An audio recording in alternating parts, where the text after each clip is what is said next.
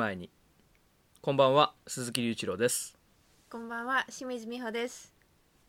こんにちは清水さんこんにちは、鈴木さん。今日もいい天気ですねそうですね。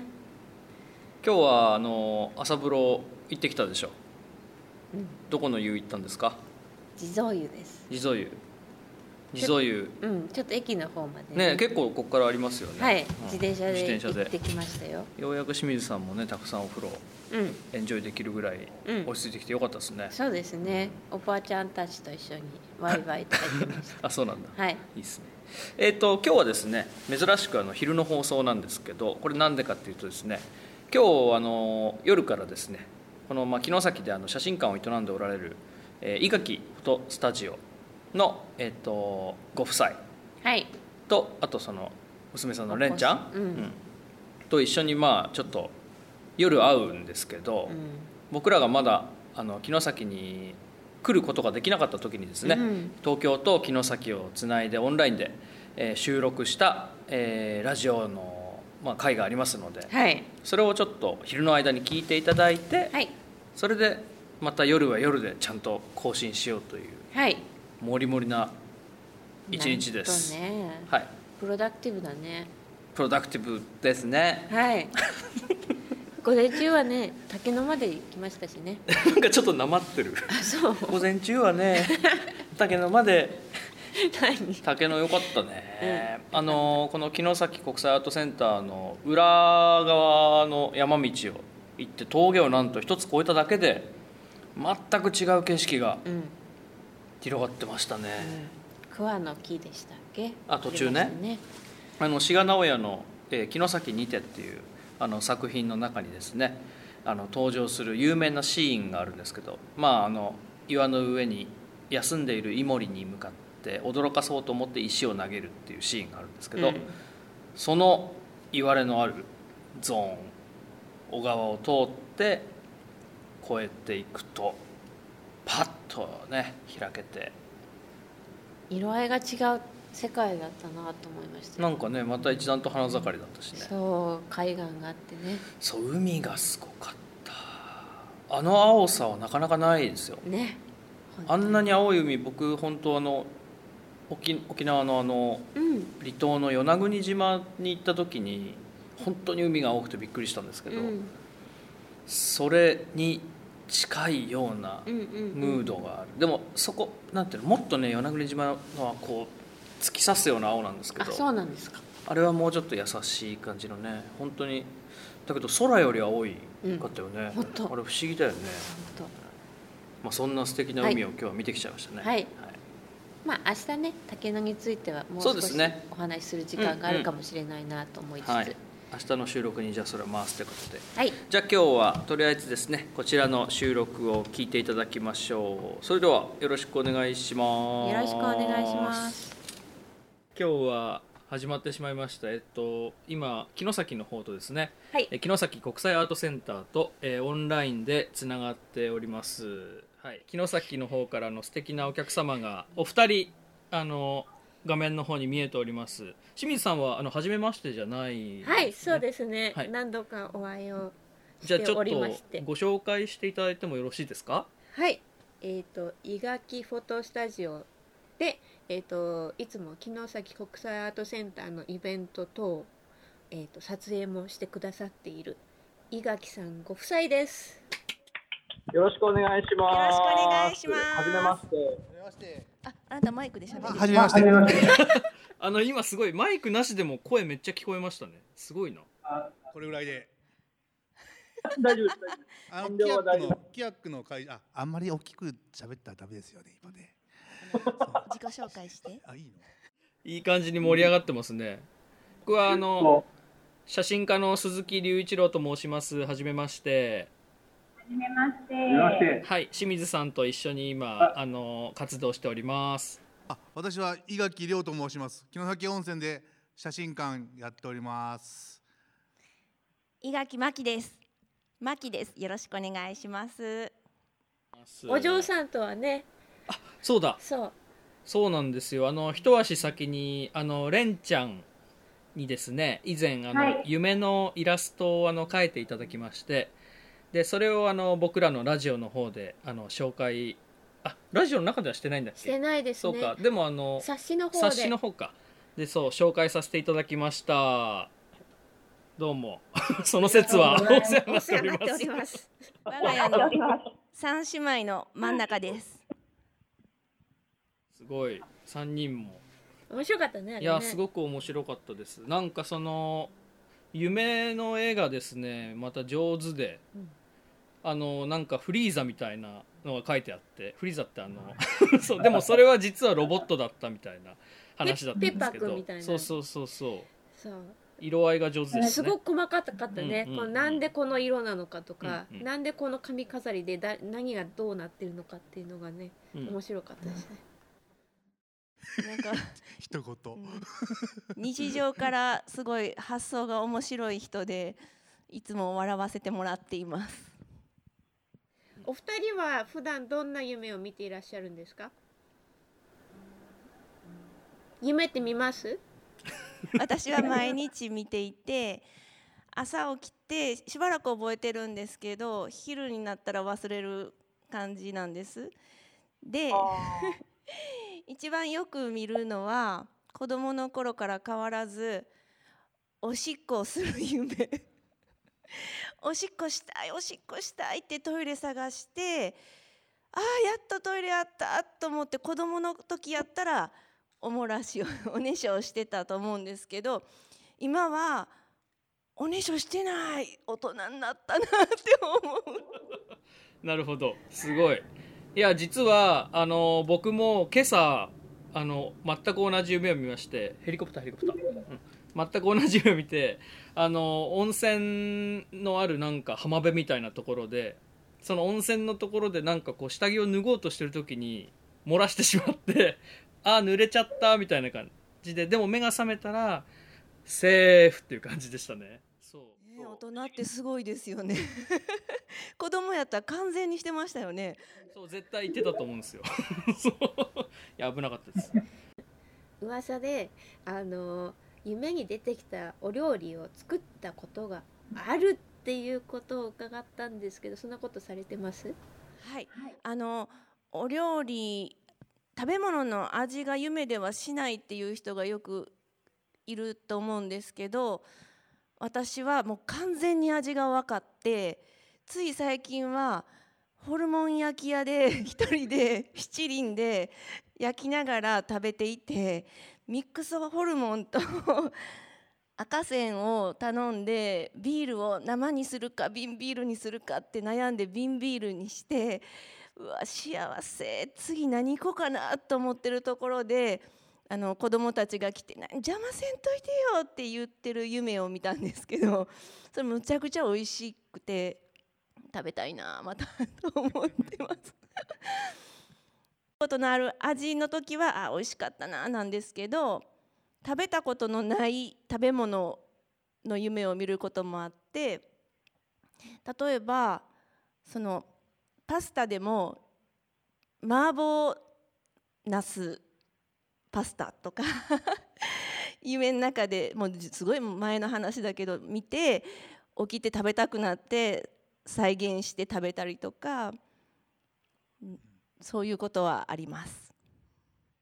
鈴木さんもねたまにあのラーメンラーメン食べたりとかそうですね。不思議な面をあのお口に僕はねそうあのちょっとじゃあ先に少し話させていただきますが、あのまあ夢をたくさん見ることで僕有名でして、もうあのこのプロジェクトが始まってからその夢のあのメモをですね取り出してるんですよ。この iPhone を使って起きたらパパパって取るんですけど、でそれがもう今250話近く溜まってまして。でその中でもあの食べる夢っていうの結構多くてで一番最近すごく面白かったのはあのネッシーが出る湖のネスコってあるじゃないですか。あのヨーロッパの方に、そこのなんかところにこう砦砦っていうかまああの石の城みたいのがあるんですけどそれは実際にあるんですがそこがゲストハウスになっててでそこに自分がまあ泊まってるというか滞在してるんですよ。でそこの食堂ですっごい大盛りのラーメンを食べるっていう夢を見まして。そう。でもそれをその食べる前に写真を撮らなきゃなって思ってだけどその写真映えする場所がなくてそれを探してるうちに麺が伸びてしまうっていう夢を見ました。すいません変な夢でへーリアクションが、リアクションが今。えあ味は美味しかったんですか？味はしますか？それはねあの食べる前に目が覚めちゃったタイプでそう写真を撮ってるうちに。でも味はあの食べて美味しかったっていう夢もやっぱ見るのでそう。でもその夢の中の料理を作るっていうところまでは行ったことがないですね僕は。すごい。その麻婆ナスパスタ以外にも何かあるんですか？なんかプリッツのプリッツわかります？お菓子。プリッツ。プリッツの中にちょっと太めのプリッツの中にチェダーチーズがこう入って るやつ？みたいな。今はもしかしたら商品としてあるかもしれないけどトッポってチョコレートが入ってるじゃないですか。あれも出る前に見た夢でなんで中に外にかけてるだけじゃなくて中に入ってへんやろ。夢に出てきて美味しかったのになと思ってたらトッポが出て「おお私の方が早かった」って何がやねんみたいな。すごいある意味予知夢ですねそれはね。すごいな。すごい。ご主人は？僕はねあの夢は見てるはずなんですけどやっぱり覚えてる夢はろくでもない夢ばっかりなんですよ。あのまず仕事中心に必ず失敗する夢ばっかり見てそうですね。結婚式の撮影なんか行くんですけどあの起きたら結婚式の挙式の始まる時間だったっていうのがもう今まで何回もあったりあとはレンジファインダーのカメラだとレンズにキャップかかっててもわからないじゃないですか。あれを撮影した後にあってなっちゃうとか。ああそうあいやそうそうああいうことですああいうことです。そうああいうそういうことですそういうことです。そういう夢を見てもでも意外と平気な自分がいるのがすごく寂しくてね。あの まあなんとかなるかってなって。でもやっぱりそわそわして不安が絶好調になると目が覚めます。寝言言わはるんですけど寝言の時になんかちょっとすごいもう「ううんうんうん」っていうなんかな 大丈夫かなっていうなんかくえー、なんか麻痺したんかなっていうぐらいの「あうううう」っていう寝言を言わはるんですよ。ですごい心配になって何かあったんかなと思ったらいや夢の中でもなんかうまく喋られへんかったっていう。夢の中ってねなかなか喋れないですよねうまく。うまく走れなかったりとか。そそうね。できないですよう、ね。うん。あれ何なんでしょうね不思議、うん。うん、でも5、年に1回いや3いや5年かな。あの夢の中で夢だって分かる時あるじゃないですか。あの無敵の夢が最高ですね。もう何でもしますんで。本当に。車とかもむちゃくちゃな運転したりね。まあ夢なんであ暴飲暴食も全然して。普段からしてるやないかい、うん、もうすごいそういう夢見る時あるんですけど、まあ、なんかどうなんですかね。僕なんか悩み事が多いんですかね。ひょっとしたら。動き回れるっていうことですか？自分の意思で動き回れるっていうことです動き回れます。もう最強なんで。あのスーパーマリオのスター取ったみたいな感じですえ清水さんもあんの？あちょっと前はありましたね。なんとなくこう状況をね自分でコントロールできるような夢ですよね。そう。すごい快感です、まあ、コロナになってしまって写真館としてどうですか？街の写真館っていうといろいろ影響もあったのかなと思いつつ。今年とかだとねあの成人式が中止になったりとかありましたよね。ああいうのとかやっぱり影響が出たりしてるんでしょうか？そうですね。あの主人の両親が始めた写真館なんですけどまあ、昔はもう忙しい忙しかったって 成人式の日って言いますけど私が元継いだ時にはそんな忙しくなくて人口がやっぱり減っているのもあるし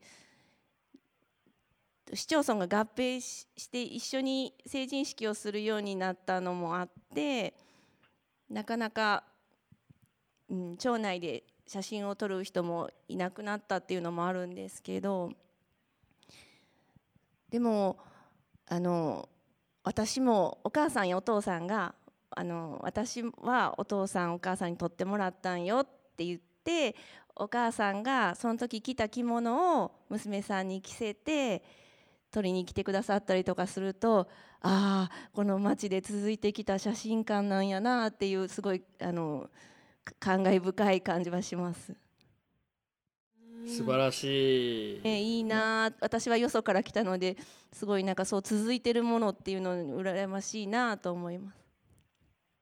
僕のあのおじいちゃんもあの町の写真館だったんですよ。でそれでやっぱりあの証明写真を撮ってあげてたりとかあとは学校にくっついてって遠足の写真を撮ってたりとかあとは新しいなんか会社とか工場ができたら集合写真を撮ってたりとかしてでそういうののあのガラスの甲板の根がが結構そのたくさん残ってるんですよ。でそれで僕は結構そういう昔の写真とかその残っている物質として残ってる写真っていうのにすごく興味がありまして今でも大切にしてるんですけどそういうものはやっぱりその胃がきフォトにも残ってたりするんでしょうか？あの父親がこちらの城崎温泉に来て営業を始めたのが昭和52年かな？だと思うんです。53年かだと思うあ2年かな？だと思うんですけど昭和53年からあのブライダルの撮影始めてるんですけどまあ中にはちょっとなくなっちゃったりしてるかもしれませんけど一応そこからの根が全部取ってあるんですよ。でこれをどうこれをどうしようかなと。そうすごい量なんですけど 捨てれないじゃないですか。ねえ。まああの東日本大震災の時だったかなに絆っていう言葉とかでその思い出がすごく写真が大切なことだったとかっていうようなことがあってああそうか。じゃあこの機会にあの持ってるかもしれないんでもし必要だったら言ってくださいっていうようなことも言おうかなって思ったりしたんですけどあのちょっと探す大変さを考えるとあのくじけてしまいまして。まあでも残ってて声かけてもらえたらまあ探せるかなと思ってるんでまあ残している分にはまあ捨ててしまったっていうよりは良かったなとは思ってるんですけども。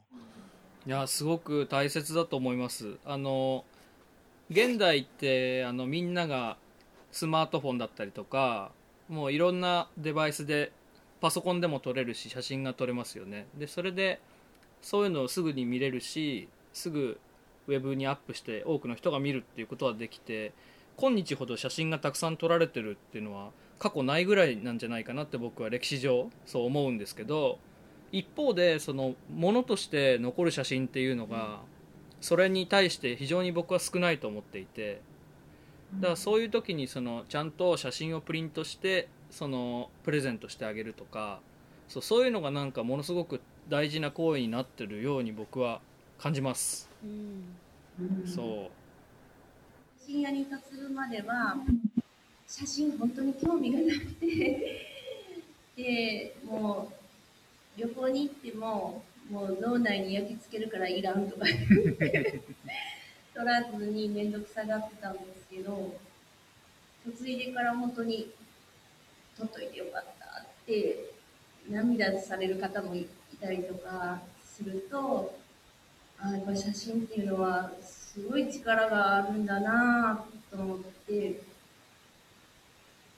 なんかこう今子供が3人いてだんだんこうちっちゃい頃は親が世話してあげないとできないことばっかりだったけどもう一人で学校に行くし一人でほとんど生活生活というかするようになってくると本当に親がしてあげれることってわずかでその時にどんだけ思ってたよっていうのを伝えるのってその時に撮った写真かなって 写真やなって思います。だからその時の写真でお母様ご家族で来られたりお子さんの写真を撮りにスタジオに来られた時にお父さんお母さんがこんなに思ってたんだよっていうのを後で見てなんか悪いことしようとか 思った時にちょっととどまるブレーキとかになってくれたらいいなってなんか愛情が伝わったら嬉しいなと思って撮らせてもらっています。いいですね。素晴らしい。そう。なんかあの今のお話をちょっと聞いててそのえっと、飛行に走るブレーキになるかもしれないみたいなお話だったんですけどなんかそれって確かどこかの国で実際になんか検証されて家の家の壁にその家族の写真が飾ってある方が子供が飛行に走りにくいみたいな僕記事を読んだことがある気がするので面白い。多分心理的なこと、うん、実際あると思います。いや、それはメモ。営業しあのらしいですよと。あの、であとあそうあの日本ってまあわかんないですけど僕この間あのこの間？数年前にあのインドネシアに行ったんですけどインドネシアのお宅はなんかもう家の中に写真がいっぱいあるんですよ。家族写真が。でそれに僕結構びっくりして。なんかうちも一応まああの写真館の末裔だから家には写真割とある方ですけど全然それを超える感じでもうこんなでっかくされたのが普通にあの今とかにあって面白いなと思いました。うーん。文化の差ですねこれはなんかアメリカとかねあのドドラマとか見てるとやっぱあの会社あイギリスもそうかな、うん。会社のデスクの上に家族の写真が置いてあったりとか、うんうん。やはりこうね職場でもうんプライベートの写真を置い置くっていうのが面白いなって、ね。うん、映画の中とかでもよくあの車のあのバックミラーのねところに家族の写真がぶら下がってるシーンとかありますよね、うん。ああいうのとか、う、うんん、そうだね。文化の違いですね。ね面白い。日本もそれくらいなんか写真でいっぱいになったらうん、また面白いんだけどな、うん、そうね、うん。お二人にとってなんか特別な写真とかありますか、まあ、個人的でも今まで撮影された中でも。言うと去年あのコロナで緊急事態宣言が出て、まあ、城崎は、えっと、旅館さんが一月間ほど一斉にこう休業に入ったんですね。で完全にあのもう活動してない街っていう状況になっちゃったんですけど、まあ、その中でもきっと頑張ってる人いるだろうという気持ちとあと自分たちの友人やあのお客さんやっていうのに会いたいなって言って田島って分かりますか？田島地方って城崎温泉がある豊岡市と、あと何市かそう朝来市ですけど。あるんですけど、まあ、そこ大体田島中からななんかすごく田島の方から田島中から結構お客さんまんべんなく来ていただいてるんで会いに行くかっていうことでもう写真家族の写真とか事業所さんの写真をまあ撮って回ったんです。その時に。もう仕事もないですから。であのそうしてる時にもう本当に喜んでいただいて。でそれを公表したらまたそれを見て見られた方があの会いに行きたいとかっていうふうにちょっと力つけていただけたのかなっていうようなことがあって、まああの時にあよかったなやってよかったなっていうふうに思って。それが今の今もう一番近いところであるやってよかった印象に残ってる写真ですね。うんなんかまずはスタジオのお店の前で私たち5人家族と主人の両親と7人でイエーイってむちゃくちゃ元気な写真を セルフタイマーで撮ったんです。で負けへんでっていうその元気な感じを伝えたくてこんなことで負けんとこなっていうそれをメッセージで送出したら SNS に出したらみんなすごい喜んでくださってあこれは言ってもいいかなって言って、まあすごいこういう長玉で ソーシャルディスタンス保ってこういろんなところに行ってもうみんなうわーって元気にしてくれて会いに行ったことをまず喜んでくださって、で頑張ろうっていう感じのすごいいい笑顔とアクションしてくださったのでそれぞれにみんなすごい楽しみにしてくださったり会えない中だったから顔が見れて嬉しかったとか元気もらったとかで知らない人でもあの城崎温泉の中のお店の人はああいう人がやってはったんやねってただ買い物するだけやったけどああいう人家族でやってはったんやって思ったらすごい親近感が湧いて今度行けた時にはどの店にも行ってみたいと思ったとかすごい自分たちでは想像してなかったような嬉しい反応をいただいたのがとてもあの写真に力をもらった感動的なお話でした。お話らしい。感動しました、うん、ありがとうございます。いやすごくいいいい仕事してますねこれ。ちょっと。すごいっすね。あれですよねそのまあ写真のなんだろうこう方法を通じて、うん。そのなんて言うんでしょうね要は今まで見えなかったところにスポットを当ててきたというか、人とつながねって、そうそうそう。顔の見える形にするっていうんですかね。それはすごくいい素晴らしい。うんそういう写真を撮りたいですね。うーん素晴らしいわ。うん。やはりこうき写真館だったり特に城崎っていう地域性もあるんでしょうけれどもすごくこうまあちょっと夢のような空間でもあるじゃないですか。街がこう、あ風景がね、うん、だからそういった意味での夢とそういう街と、まあ、あとは、まあ、鈴木さんがやっている写真っていうことのつながりで、うん。まあ、その辺のこともお話伺えたらなとは思っていたんですけれども、うんうん。まあ、写真がもたらす、まあ、夢をある意味実現させる町が実現させていたりとか東さんの力で実現させている要素もあるのかなとか、うん。やはりこう着物を着てたり浴衣が似合う街だったりとか、そういうなんかちょっと日常から離れるきっかけにもなれたりとか違う自分になれるっていう要素もあると思うんですけども普段はどんなあの、まあ、コロナの影響もあるかと思うんですけどもどんなあの観光客の方の撮影とかもされるんですか？そういう機会もあるんでしょうか？観光客の方もあの城崎スナップという商品名をつけてで街の中をあの散策している様子みたいな感じであのポートレートではなくあの記念写真って感じではなく歩いてる姿だったり立ち止まってお話ししてる感じだったりとかっていうのを撮らせてもらう商品をしていてそれなんかはあの、まあ、もちろん浴衣を着て撮影に来られる方もいらっしゃるし普段着でカップルでだったり親子だったりご家族だったりするんですけど違う自分になれるっていうよりは自分の中のちょっと違う面が写真で見れる感じかなって思うね。でその人良さっていうのとは違うけど多分自分が思ってるご本人とはちょっと違う角度で見えてすごく喜んでいただけるのであいい仕事。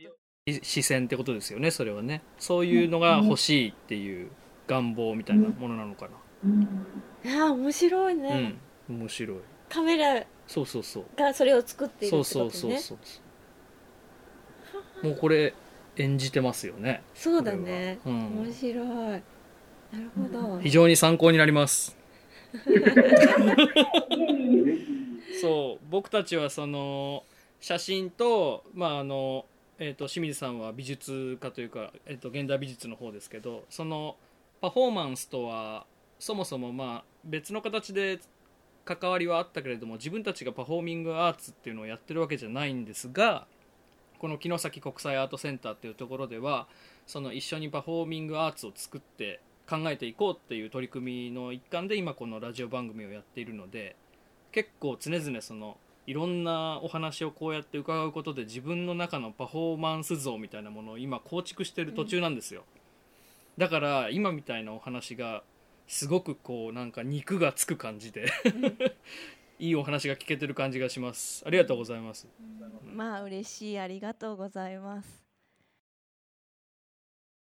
さっき太田さんと滑舌の話をされてたと思うんですけど私カメラマンになる前はフリーアナウンサーだったんです。大阪で。アドバイスを。じゃあアドバイスを。早速。滑舌はベロを運動するとかなり良くなります。ベロを喉の方にぐーっと巻いてください。奥の方にぐーじゃああのベロの下についてる筋が痛いと思うんです、すごい痛くなるまでうーって。うーそれを毎日、まあ、10回3セットぐらいやってたらかなり良くなります。えそういうものなの？じゃあやっぱり舌が回るっていうのはまさにその通りなんですね。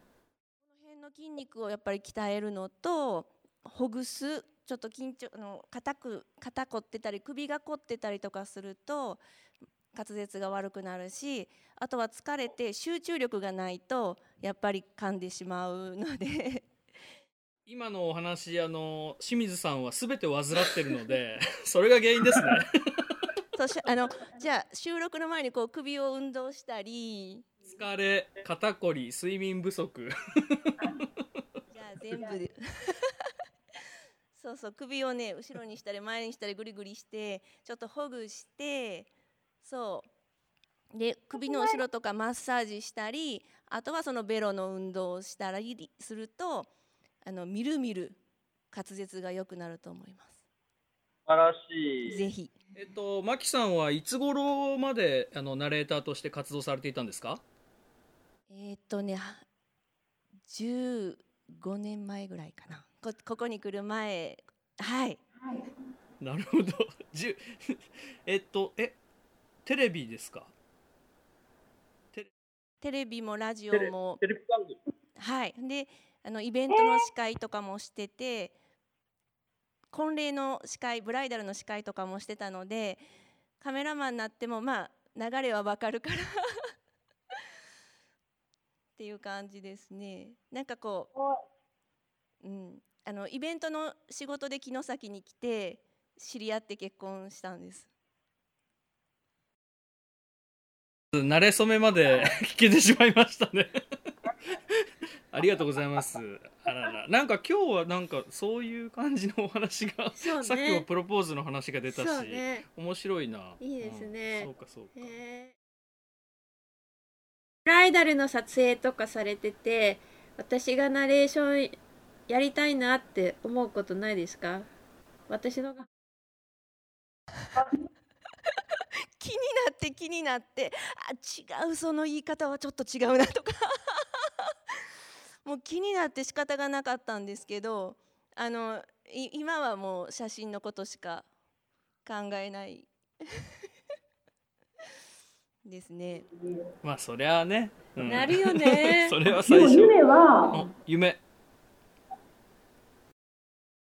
主人と違って写真の仕事の時に失敗する夢は見なくていまだにフリーアナウンサーで現場に行ったら時間が違ったとかあのスーツで来てくださいって言われて式典やのに到着して「えその格好?」って言われてパッて見たら上はジャケットなのに下ジーパンやってどうしようとか近くにお店ありますかとか言ってなんかものすごい焦ってる夢とかまだいまだに見るかっていうぐらいそのアナウンサー時代のやらかしてしまうっていう夢を見ます。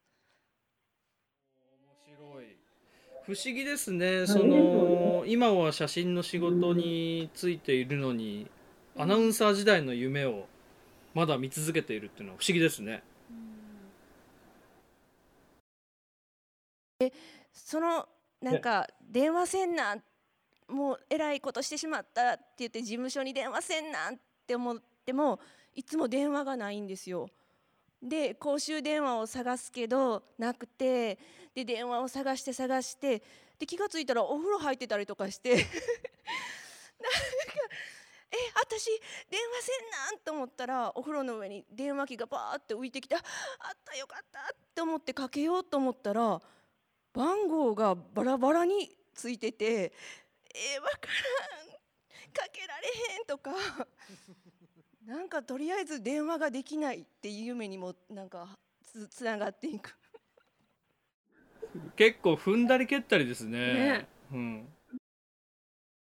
合わないみたいな夢ってのは結構いろんな人が見てますね、うん。間に合わないだったりあの何かがうまくいかないみたいな夢ってのは結構。だからそのおあのせ大人になってるのにいまだに学校のテストが0点だっていう夢とかその学校を卒業できないとかその30代過ぎてるのにまだあの大学が単位を落とした夢を見るとかいう人は結構多いですね。僕の友達なんか結構いっぱいいます。なんかかわいそうやな。私も含めもう終わったことやのにな。城崎の街の風景で夢によく出てくる情景とかあります？街の風景って言ったらでもやっぱり大谷川の柳並木のところかな。柳がずらっとあって木造3階建ての旅館が脇にあってで夜になるとオレンジ色の明かりが灯ってっていうのはもう15年経ちますけど酔っ払って家に帰るのに 歩いてる時にうわ私城崎温泉に住んでると思ってニヤニヤしながら嬉しくなって帰ります。まあそうですよね。あの景色が生活の一部になるっていうのは。とそうあそこに住んでるっていうのはね、そうすごいことですよね。いや私城崎に住んでるわ。夢みたいって思います。なるほど。りょうさんはその辺は特に感じないですかね。もう慣れてる。あのまあ慣れ慣れちゃってるのは確かに慣れちゃってるとは思うんですけどただ僕いつも城崎温泉の風景って言ったらあの夜なんですよ。昼じゃなくて。いつも夜なんです。なんでかなと思うんですけどで写真撮りに行こうっていう時もやっぱり夜に行こう夜に行こうとしたりしたりしますしでやっぱり自分があのちっちゃい頃からここに住んでますけど楽しい時間はやっぱり夜だったんですよ。昼間じゃなくて。なんかね友達とちょっと大人から離れて遊ぼうかなっていうのも夜になりますし街の中でしろね。あの僕たち温泉に夜子供だけで行くんです。行ってたんです。あのね町民の入浴券があるんでもう家のお風呂代わりなんですけどそこにこう行くわけですよ友達何人かと。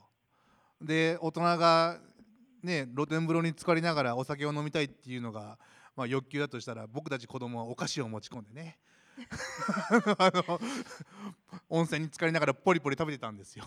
ああかんけどねあ。かんけどね本当はあかんですけどまあでもなんかそれで夜に楽しかったなっていうのがあるのかそれとも本当に夜が綺麗だと思ってるのかはちょっと僕の自分の中でもよくわからないんですけどまあ夜なんですよね。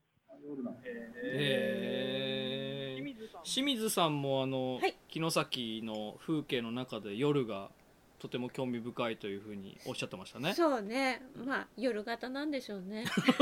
そういう話か。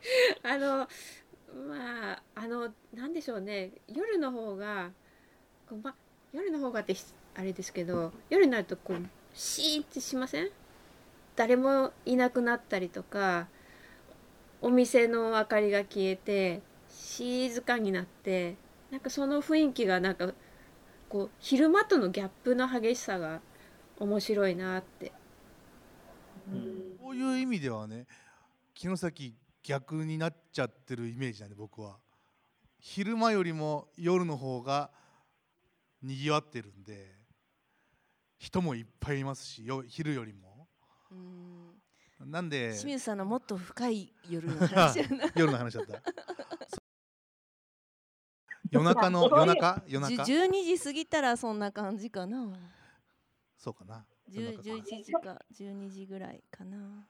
あそうそうそうそう。でもこの辺り田島地方って、まあ、城崎とか、まあ、豊岡市内もそうだけどそれ以外のところは夜はすごい暗くて静かなところなんですよねあのお店も開いてないし、まあ、真っ暗夜は真っ暗なもんやっていうところで生活されてる方が多いんですでそんな子らが城崎に夜に来たら「うわー夢みたい」って言ってそんな街やなって思います。うん。いいですね。いい話ですね、うん、夢のような。ます僕も。あ僕も飲んで2時ぐらいになって帰る時のあの風景ですね。あそう。く熊に遭遇しあたああの風景ですね。あれいいですよね。本当に。キーンですキーン。そうシーンってなってね。そう。はい。ね面白い話が聞けましたねいや写真のお話すごい良かったっすね。ね。うん。感動しました、ね。うん、じゃあちょっともうそろそろお時間ですか？これは。はい。はい。あのまたぜひお話を伺いたいんですけれども。ありがとうございます。楽しかったです。ありがとうございました